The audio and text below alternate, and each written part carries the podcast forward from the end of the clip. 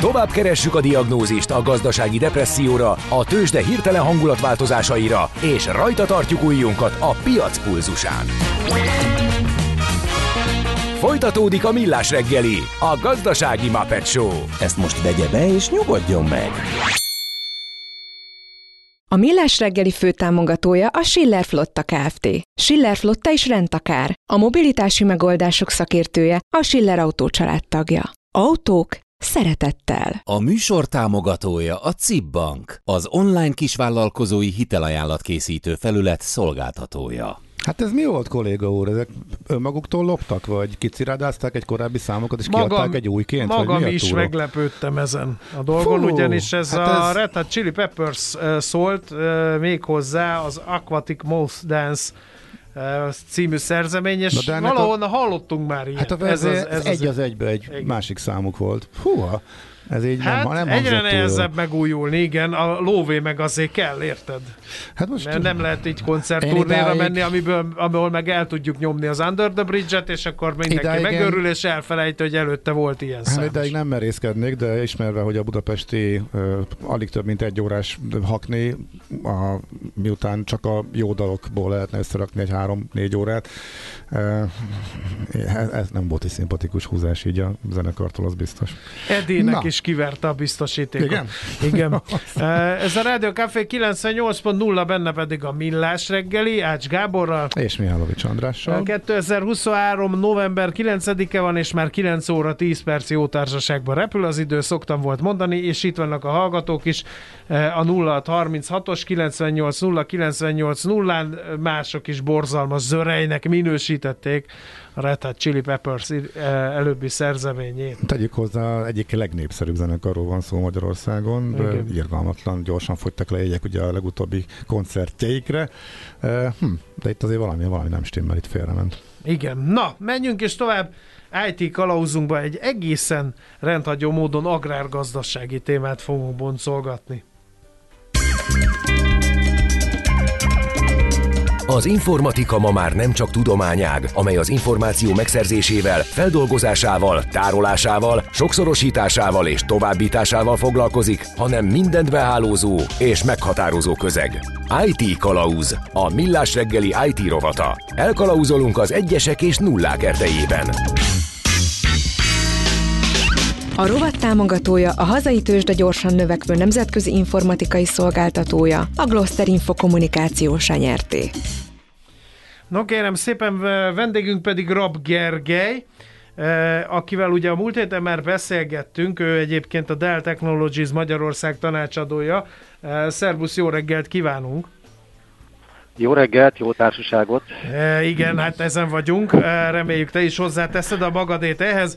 A következő a helyzet, hogy ugye informatikai gigatrendekről beszélgettünk a múlt héten, és megütötte a fülünket e, ez a fenntartható szervertermek kapcsán egy érdekes kérdés. Erre viszont nem jutott idő, hogy az adatközpontok hőjével e, lehetne kezdeni valamit, és egy fél mondatot mondtál, hogy kertészetek üvegházát melegítik ezzel, akkor ezen a vonalon menjünk egy kicsit tovább, mert ez engem nagyon érdekel személy szerint is, de ismeretterjesztő műsor eh, révén először azt is fejtsük meg, hogy eh, hogyan és mennyi hő tud keretkezni ilyen szervertermekben. Igen, hát azért ez egy kicsit barokkos túlzás, az agrárgazdasági kérdésekben el fogunk mélyülni, de hát esetleg majd érintjük én, majd a, a én, én, igen. Vagy te? Jó, oké, oké. Uh, szóval, hogy mennyi, mennyi hő keletkezik, úgy általánosságban lehet azt figyelembe vagy alapul venni, hogy egy szerver mondjuk 500 wattot, vagy mondjuk újabb, nagyobb szerverek 1 kilowattot fogyasztanak, tehát nagyságrendileg ilyen hajszárító, ugye hajszárítóból is van kisebb, nagyobb, egy szerver, egy hajszárító, nyilván kettes fokozatba kapcsolva, nem hideg levegőt fújva, és, és hogyha az embernek van mondjuk 20 szervere, 20 hajszárító, az mondjuk 20 kilowattot is fogyaszthat. Akár lehet, hogy csak 10 fog fogyasztani, mert mondjuk régebbi, kisebb, a régebbivel nem azt akarom mondani, hogy rosszabb, hanem, hanem azok még kisebb processzort használtak, hogyha újabb, akkor azok már többnyire nagyobb processzort használnak, mert, mert úgy a gazdaságos nagyobb processzorral működtetve a szervereket. Tehát mondjuk egy kisvállalat vállalatnál mondjuk egy ilyen pár kilovatról beszélünk, attól függ, hogy mennyire kicsi, közepes vállalatnál már ilyen 20-30-40 kilowattok is lehetnek, nagy vállalatoknál pedig 100 vagy akár több száz kilowatt, vagy akár megawattos méretekről is beszélhetünk, még magyar körülmények között is. Na hát ezért ez akkora hőmennyiség, amivel lehetne kezdeni valamit. Kezdenek általában a szervertermek ezzel a hőmennyiséggel valamit, vagy még ez ilyen forradalmi és előre törésre váró technológia? amennyire mi látjuk, próbál, próbálnak minél jobban megszabadulni a hőtől, már mint úgy értem, hogy, hogy ne is legyen ez probléma, és akkor uh, mindenki más stratégiákhoz alkalmazkodik, a, attól függően, hogy, hogy milyen lehetőségei vannak. Van, aki mondjuk oldalfali split klímával tartja jónak megoldani. Van, aki egy, egyébként lépcső alá beteszi a szervert, és ott nagyon jó, köszönni szépen a szerver elketyeg, nem is kell hűteni, majd az iroda hűtésével, fűtésével együtt valami történik a szerverrel, de van, aki pedig mondjuk beteszi egy adatcentrumba, ahol nyilvánvalóan professzionális hűtési megoldások vannak, de az általánosságban elmondható, hogy megszabadulni akar akarunk általában ettől a hőtől, minél gyorsabban, minél olcsóbban szeretnénk ezt a hőt valahogy kivezetni a környezetünkbe, hiszen ugye a, a külső környezet tudja jól elnyelni ezt a plusz hőt. Uh-huh. Azonban van egy olyan megoldás, hogyha nem megszabadulni szeretnénk tőle, hanem okosan felhasználni, vagy kiválasztani a, a minden évszakhoz tartozó legjobb stratégiát, akkor van egy olyan lehetőség, hogy ha, ha felhasználni szeretnénk, akkor azt át kell valahogy alakítani annak érdekében, hogy a felhasználási, felhasználási célhoz legjobban idomuljon. Uh-huh. Hogyan lehet ezt felhasználni? Hogyan lehet ezt átalakítani, ezt a hulladékhőt? Ugye, uh, ahhoz, hogy felhasználjuk, nézzük a felhasználási lehetőségeket, vagy egy, vagy egy ö, céllal használjuk fel, mondjuk egy, egy kertészet, ugye amivel múltkor befejeztük, egy kertészet melegítése, ö, vagy egy üvegháznak a, a melegítése. A, vagy pedig mondjuk uszoda, stb. stb. Tehát ez egy e, cél, aminél van egy hőmérsékletünk, amit szeretnénk tartani. A másik lehetőség az pedig ilyen több célú felhasználás, amikor azt mondjuk, hogy rádolgozunk egy ilyen lokális távhőhálózatra, ott viszont már, már mindenképpen egy, e, egy rugalmasabb rendszert kell építenünk. Ennél a ruga, ezeknél a rugalmasabb rendszereknél mindenképpen szükséges, hogy valamilyen folyadékhűtésre átalakítsuk a, a, a rendszerünket. Ez egyébként nem egy nagy megkötés mostanában, mert egyre kisebbek lesznek a, a komponensek, és egyre több hőt diszipálnak el, ami azt jelenti, hogy egyre nehezebb lesz őket levegővel kihűteni. Tehát a hagyományos hűtési technológiák sok esetben nem működnek, uh-huh. és hogyha szeretnénk egy, egy nagyon jó rendszert építeni, ami költséghatékony mondjuk licenszelés szempontjából, mert szoftver licenszelés szempontjából, ami fut az infrastruktúrán, meg még erős is, és jövőtáv, stb. stb., akkor úgy tűnik, hogy elkerülhetetlen lesz a folyadékhűtésben való gondolkodás. Ami azt jelenti, hogy automatikusan lehetőség lesz a rugalmas hulladékhő felhasználásra. Ez simán vízhűtés jelent egyébként a folyadék hűtés, tehát hogy valamiféle hideg vizet keringetünk, és ezt vezeti el a termelődő hőt igen. meleg víz formájában? Igen, hát akkor igen. ezt egyszerűen vissza lehet esetleg egy távhőhálózatba pumpálni. Pontosan, de Aha. egyébként meleg vízzel is tudunk hűteni, tehát a, vannak olyan rendszerink, amik no. 32 fokos meleg vizet ö, szívnak be, mint, ö, mint hűtővíz, és mondjuk 40-45 fokos ö, meleg víz jön ki belőle, vagy sokkal melegebb víz, mint a, az elmenő ág. Úgyhogy ezzel nyugodtan lehet fűteni, így van, és hogyha még egy hőszivattyút közbeteszünk, akkor akár 80 fokra is fel lehet ezt a, a hőmérsékletet emelni, ami azt jelenti, hogy hagyományos gázfűtési rendszerek mellé be lehet tenni, mint egy, nem, nem azt mondom, hogy tartalék, hanem inkább azt mondanám, hogy itt a gázfűtőrendszer lesz a rádolgozó kisegítő rendszer, és ez lesz az alaprendszer, tehát a szerverteremnek a hője szolgáltatja az alaprendszer. Mond csak, van már ilyen működő megoldás bárhol a világon, hogy szervertermek hulladék hőjét használják bármire is?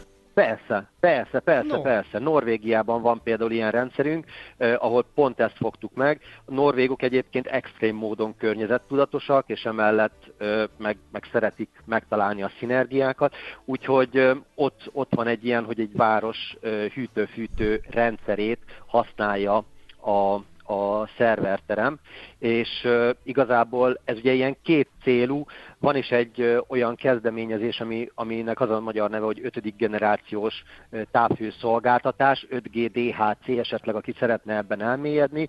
Ez egy ilyen kétkörös rendszer, egy fűtőkör, egy hűtőkör, és akkor mindenki rádolgozik, illetve vehet el belőle hőt. És ilyen, ilyen rendszerekre rádolgozhatnak nyugodtan a a szervertermek is, és oda hőt be tudnak pumpálni, illetve hogyha van hulladék hűtő kapacitás, akkor onnan hűtést mondjuk nyáron el tudnak venni, hogyha ö, az uh-huh. lehetséges. Nagyon jól hangzik.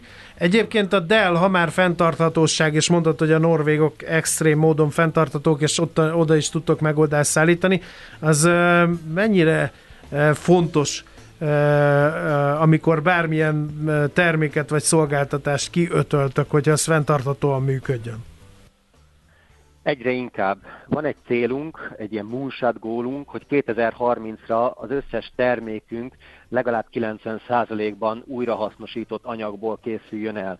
Ez, ez nem csak azért van, mert, mert szép a zöldség, és szeretnénk a földet megmenteni, nyilván ez egy fontos cél, de az alapanyag hiányok tekintetében is gondolkodnunk kell, és előre kell tekintenünk.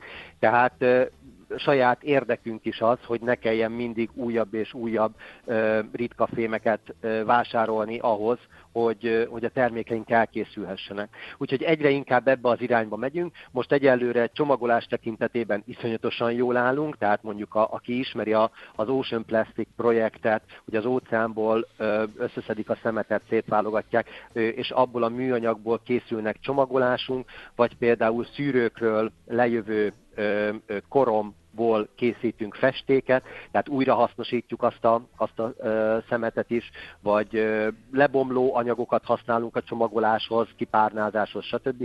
Tehát ö, csomagolás tekintetében, festés tekintetében nagyon-nagyon jól állunk, mind a kliensek, mind a szerverek ö, tekintetében.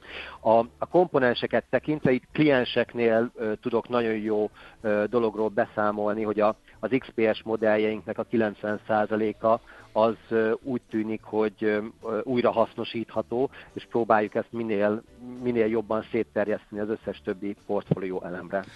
Oké, okay, hát ehhez kívánunk sok sikert. Nagyon érdekes volt ez a hulladékhő elvezetés. Kár, hogy a szervertermek messze vannak a farmoktól, vagy lehet, hogy elő kéne írni, hogy minden szerverterem tetején legyen egy üvegház, és akkor még egyszerűbb lenne ennek a hulladékhőnek a hasznosítása. Érdemes, érdemes lehet ebben gondolkodni, hiszen lehet, hogy az internetet sokkal könnyebb oda vezetni egy, egy felhasználási helyre, mint a hőt onnan elvezetni, mondjuk Budapest szívéből elvezetni Igen. Biatorbágyra. Igen, oké. Okay. Nagyon szépen köszönjük a tippeket, ötleteket. Szép napot, jó munkát kívánunk.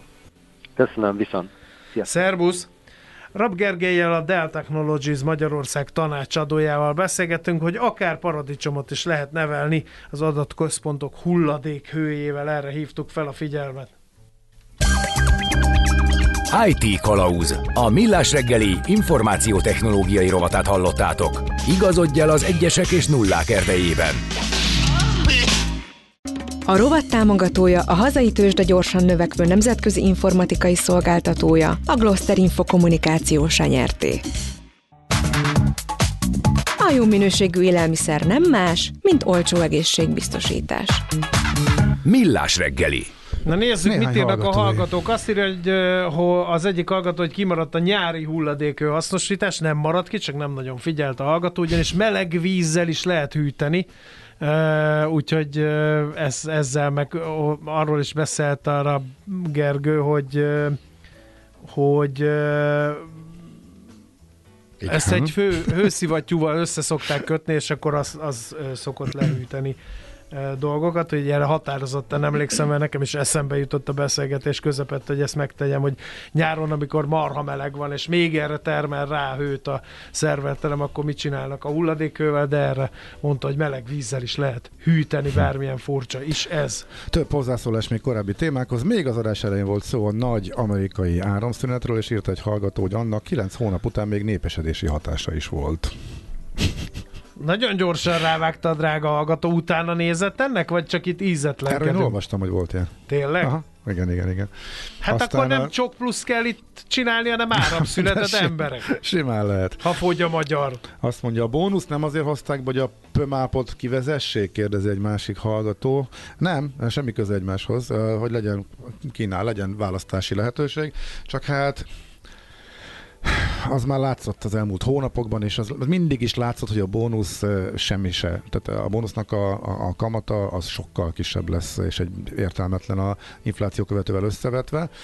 Volt egy időszak, amikor az éppen aktuális kamata az ugyanannyi volt, egy picivel magasabb is, de hát ugye, ha valaki a konstrukciót megnézi, az három havonta újra árazódik, hogy három havonta változik a kamata, és volt egy egyértelmű markáns kamatcsökkenési várakozás a rövid állampapíroknál, a diszkontkincs helyeken, amit az követett, tehát azért azt lehetett tudni, hogy a bónusz az nem lesz jó. Azért kellett most kicsit megédesíteni, hogy legalább ne legyen olyan látványosan, brutálisan nagy a különbség a kettő között. Így is az marad, de azért emelték meg a bónusznak a prémiumát. Hát így kis túlzással 10 és 20 a jövő évi kamatok közötti e, különbség. Nyilván ez változik, meg lejjebb van, a 10 sem lesz, a 10 közelében is jónak tekinthető, mert azért a rövid kamatok jóval a 10% alatt vannak, és még prémium együtt sem. Szóval a másik kérdés pedig az volt, hogy meddig tartják fenn ezt a magas kamatozású papírt, mármint hogy a most adófizetői oldalról kérdezte meg a hallgató, hogy az infláció hát ezt ki követő, kell fizetni, igen. Hát át fog az árazódni, tehát most lesz 2024-ben egy brutális kifizetése az államnak emiatt, de a, a jövő évi inflációt, amikor elkezdi majd követni, akkor azért az markánsan vissza fog esni a, a kamata. Az állam éppen azzal fog küzdeni onnantól kezdve, hogy nem fogja tudni teljes, szerintem ez most az én véleményem, vagy e, várakozásom, hogy abban a pillanatban, hogy 25 tavaszán leesik a kamata, átárazódik a prémium állampapíra az infláció csökkenése miatt, onnantól kezdve nagyon-nagyon nehezen fogja tudni az állam a megfelelő pénzeket bevonni a lakosságtól, mert akkor egy nagy elvándorlási hullám lesz az Igen. állampapírból, az biztos. Um, ki Aztán... kell találni valamit, vasutas SMS-eket is mondják. A vasút, ugye többen írják, hogy hát, hogy hogy, pozi, hát, hogy az utasok azért más gondolnak erről, stb. stb.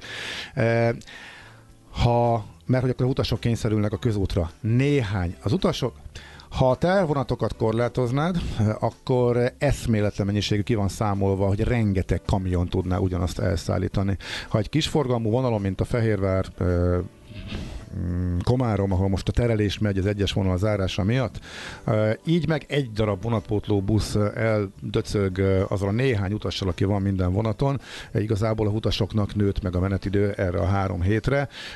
Itt, itt szerintem nem is kérdés, hogy a tehervonatokat közlekedtetni kell, és igazából ez reálisan föl sem merül senkiben. Tehát itt óriási különbség van a, a között, hogy mekkora veszteségek lennének, hogyha nem így, lenne a, nem így lennének a prioritások.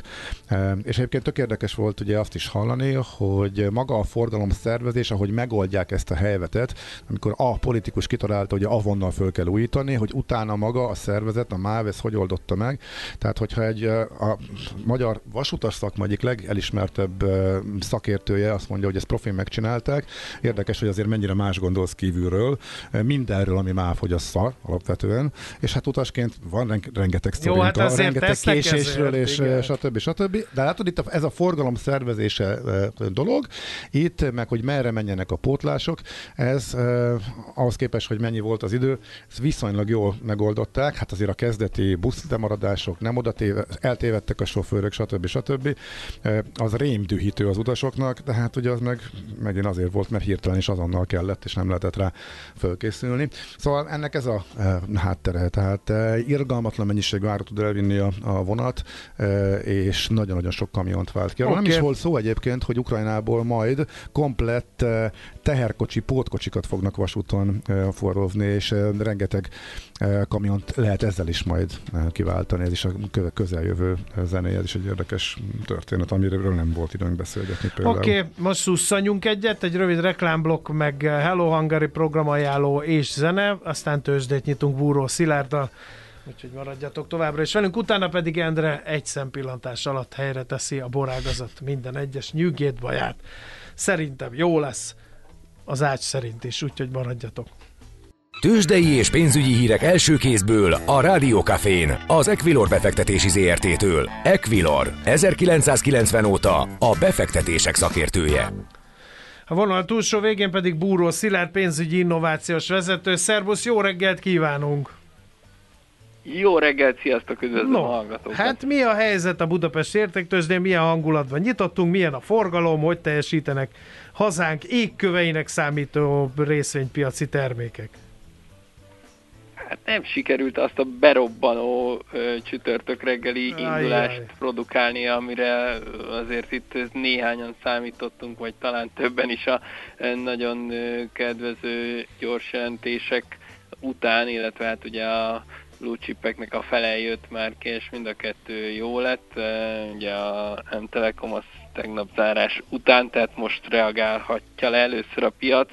Volt is benne, meg hát van is még emelkedés, de azt gondolom, hogy egy picit talán csalódást keltő. Most épp 0,6%-kal van följebb, a hát Magyar Szilárd. Telekom ez 611 hát, forint. Hát de már lereagálta, csak kicsit Igen. korábban, mielőtt megjöttek volna a számok, ja, nem? Ja, ja. igen, igen. Hát csoda, hogy így, nem esik, mert ugye a hírre el kell adni a tőzsdei ökölszabályok szerint, de hát mindegy. Ez, ez a Richternél történik meg, ott egy napos pünkösdi királyság volt a jó gyors jelentés után, eh, mert ma már 0,8%-os mínuszban van a gyógyszergyártó papír, ez most 8815 forintot jelent, és akkor a két oldalazó részvényünk, vagy blue chipünk, ahol ugye várjuk a gyors jelentést, hiszen ott holnap reggelre fog megérkezni a Molnál és az OTP-nél.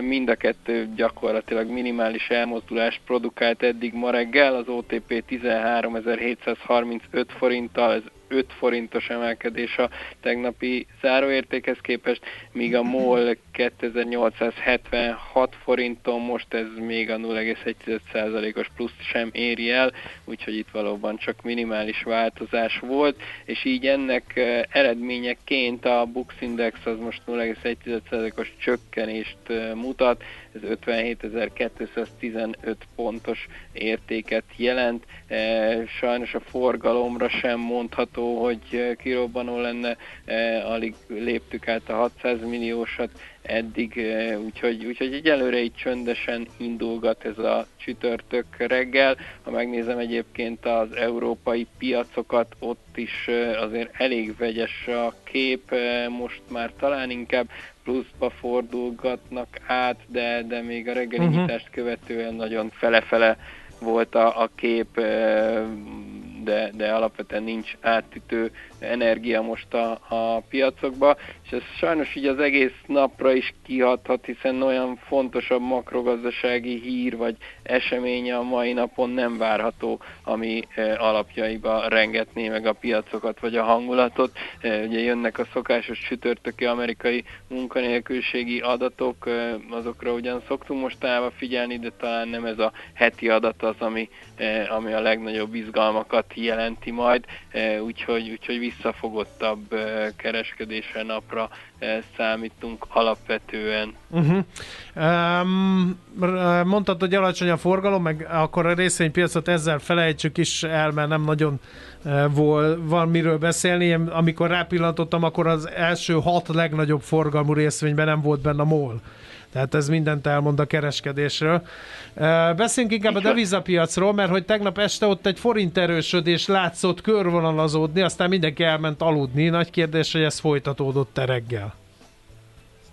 Hát, igazából nem, nem átütő sikerrel, most uh, 378-50-nél jár az euróforint, tehát mondhatjuk, hogy itt a kis buksia beszorult ebbe a 377-380-as nagyon szűk uh, sávba, és ebből egyelőre nem tudunk szabadulni. Én azt gondolom, hogy a holnap reggeli infláció lehet az talán, ami, ami megmoccantja, vagy, vagy segít abban, hogy irányt találjon a, a forint.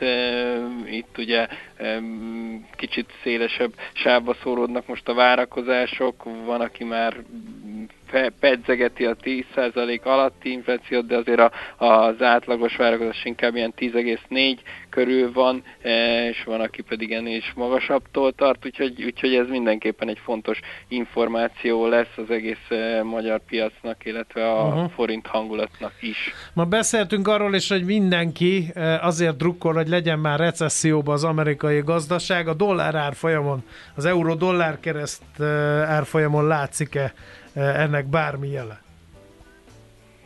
Annyiban igen, hogy azért a, a csúcshoz képest ugye gyengülget a, a dollár, most 1.07 fölött van picivel a, az euró-dollár árfolyama, e, ugye voltunk 1.05 körül is, uh-huh. úgyhogy, e, úgyhogy ennyi, ennyiből érzékelhető, de azért olyan brutális e, dollár gyengülésről még nem beszélhetünk. E, itt most pont e, tegnap a, a kollégáim mondták, hogy egy érdekes fogadást kötöttek egymás között, hogy az 1.02-t érje el előbb, vagy az 1.12-t. Mondtam, hogy ez nekem is tetszik.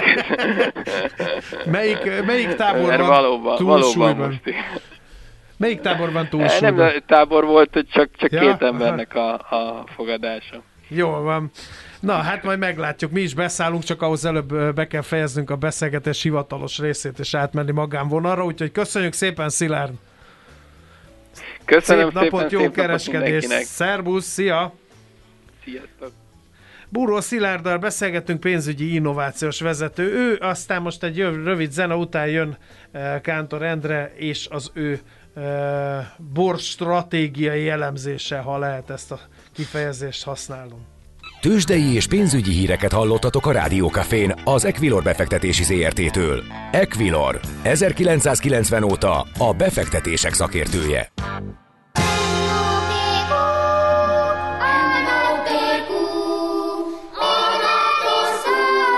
És meg is eszi, amit főzött.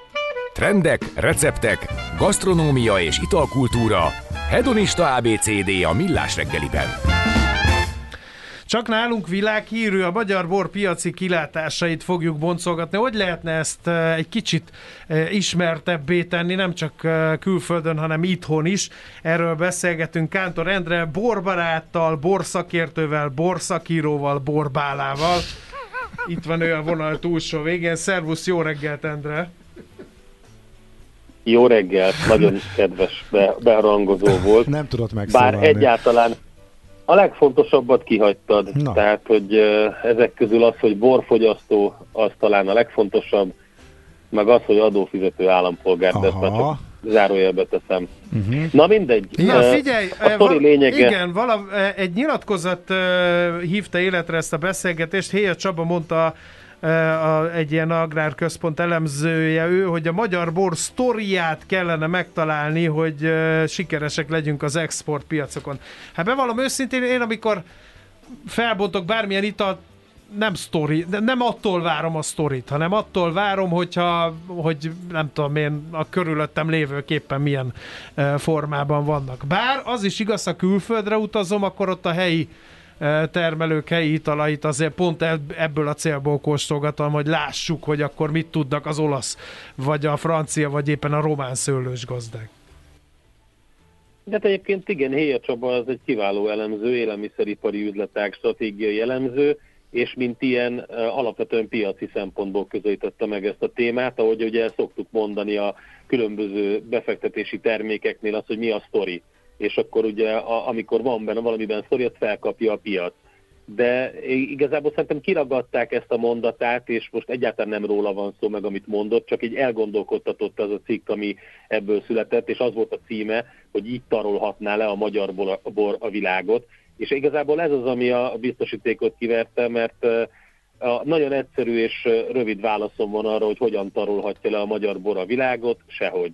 Tehát ezt felejtsük el, és ez egy óriási probléma, hogy rossz pályán vagyunk, de már nem egy pár éve, hanem nagyon régóta, mert folyamatosan piac támadásban, offenzívában vagyunk, és ezt azért mondtam így, azt a támadást, mert most a borügyi biztos úrnak ez a kedvenc kifejezése. Most posztolta, hogy éppen kint van Shanghai-ban, a Provine Shanghai szakkiállításon, november 8 és 10 között, Master of Wine kóstolókat is eh, tartanak eh, különböző somlói, szexárdi, tokai, villányi borokkal, és azt írja, hogy ezekkel a kóstolókkal támadunk. Szóval az a helyzet, hogy teljesen rossz az út, és eh, felejtsük ezt a támadást el. Eleve, eleve érdemes egy picit így megállni és átgondolni, hogy, hogy mit akarunk mit csinálni. Tehát, hogy valaki megállt egy pillanatra és elgondolkodott azon, hogy mi történik. Szóval, hogy Kik azok, akik tudják támadni De a figyelj, Endre, piacot? ez csak a kommunikációs felszín, ez a támadunk. De mi a, bo- miért ne tudnánk most így- támadni egyébként? Ezeket vegyük sorra, ezeket az okokat, hogy mi is Jó, megértsük. nézzük csak, hogy miért nem tudunk támadni. Oké, nézzük meg azt, hogy mondjuk uh, az Európai Unióban csak, hogyha itt a közeli piacunkat nézzük, mert ez egy fontos, érdekes dolog, azok kik a legnagyobb bor előállító nemzetek. Itt van Olaszország, körülbelül 35-38 százalékát viszi a piacnak, 5,5 milliárd, 5,5 és 6 milliárd liter bort állítanak elő. Itt van Spanyolország, ők 27%-át viszik a piacnak, körülbelül 4-4,5 milliárd liter bort állítanak elő. Aztán itt van Franciaország, 21%-os részesedéssel, ők körülbelül 3,5 milliárd liter bort állítanak elő.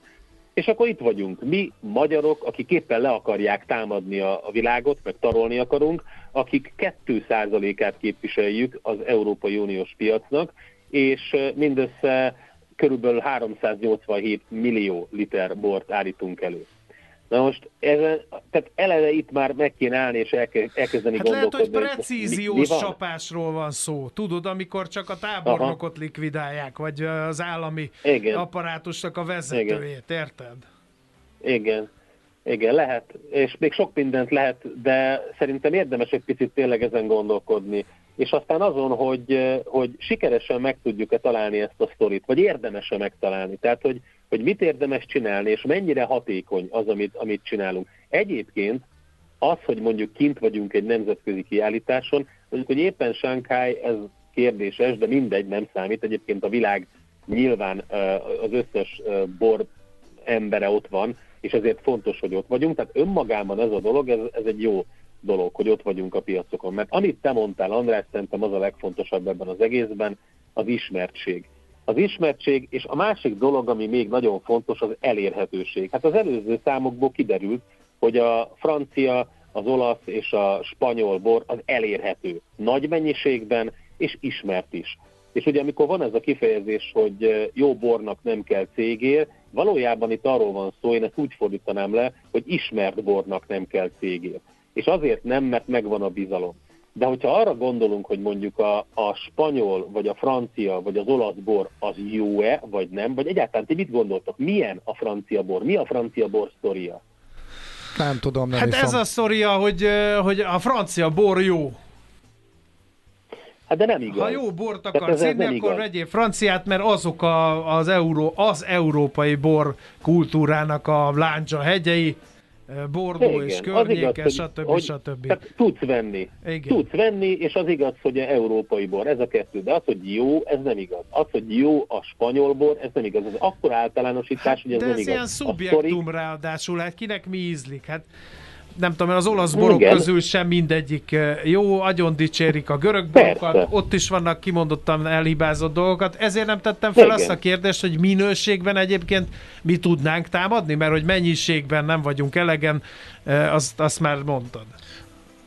nem kell támadni. Tehát egyébként, hogyha ide visszamegyünk, akkor vannak ezerféle spanyol, francia, olasz borok, van szuper, van közepes, van rossz, van jó, van szuper jó. Ahogy hát, egyébként magyarból, Magyarból is ugyanez ugyanez a van. kérdés az, hogy ezt meg tudjuk-e ismertetni, van esélyünk arra, mit kell ahhoz beletenni, hogy eh, ezt Igen. el tudjuk hitetni, el tudjuk jobban adni eh, a jó borainkat Nem kell külföldön. elhitetni. Három dolgot De szeretnék mondani, meg. ami nagyon fontos. E, nem is biztos, hogy nekünk az a dolgunk, hogy a mi borunkat megvegyék. Három dolog, amire érdemes koncentrálni szerintem. Az egyik az szerénység. Tehát az, hogy nem, nem, nem kell támadni.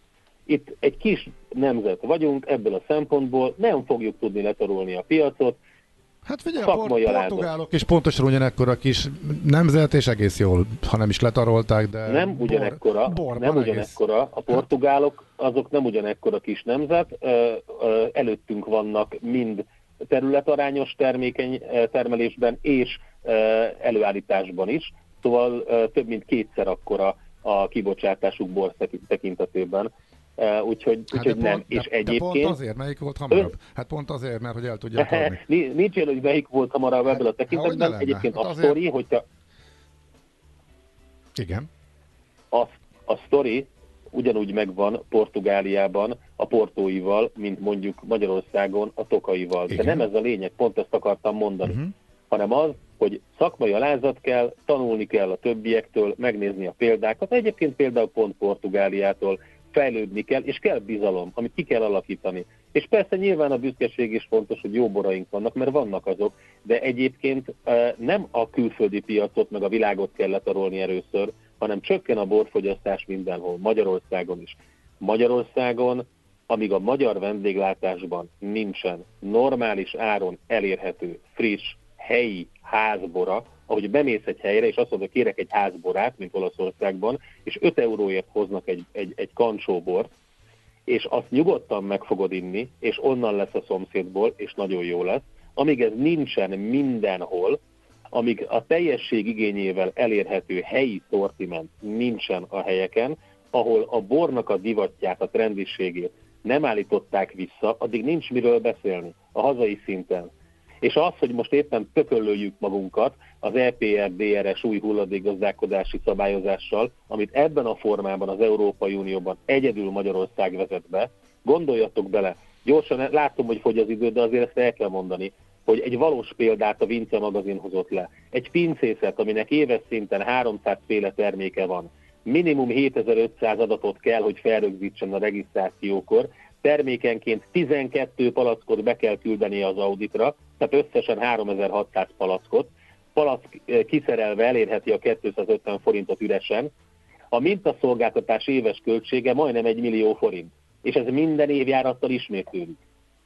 Képzeljétek ezt az elmebajt el, ez az egyik. A másik meg az, hogy ugye most azt gondoljuk, hogy, eh, hogy jönnek ezek a szuper uh, áfamentes, vagy, vagy ilyen illetékmentes, adómentes borok, amiről kiderült, hogy egyáltalán nem így van, juttatási célra lehet adómentesen vásárolni egyenesen a pincékből, ami lényegében ki fogja venni a kereskedői rendszert a, a, a, az egész struktúrából.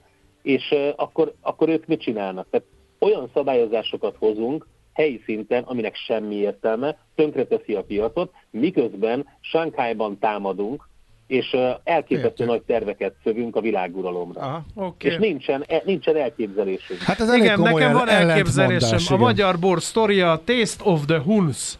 Tessék, ezt kell meglovagolni.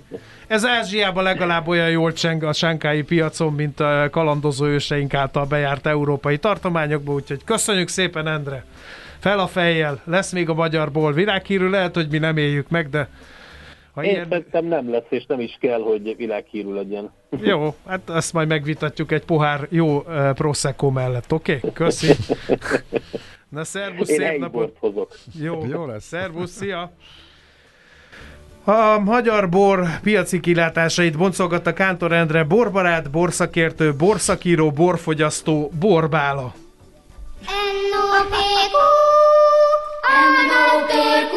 A Millás reggeli gasztrokulturális XYZ-je nagy evőknek, nagy ivóknak. Egészségünkre! Csak ez a boros sztori más tekintetben és más piacokon is vissza. Köszönöm egyébként, hogy itt a, az arc az hatalmas, meg a pénzszórás arra, hogy na, azt mi majd futtatjuk, de közben a szabályozás az egészen furcsán alakul, úgyhogy hát igen, lehet még ezeket sorolni. Igen, igen az meg kicsit túléphetünk igen, a bor, bor témán is, de hogy ez vajon miért van? Igen. Én nem tudom. Na jól van, már ennyi fért bele a millás reggeli bugykosba, úgyhogy reméljük, hogy fenékig ürítettétek a poharat. Köszönjük szépen, hogy itt voltatok, dolgozzatok, hogy legyen pénz borg marketingre. Köszönjük a figyelmet, holnap 6.30-kor ismét élőben várunk benneteket, most Szóler Randi híreivel befejezzük a műsor folyamot. Szép napot, még egyszer, sziasztok!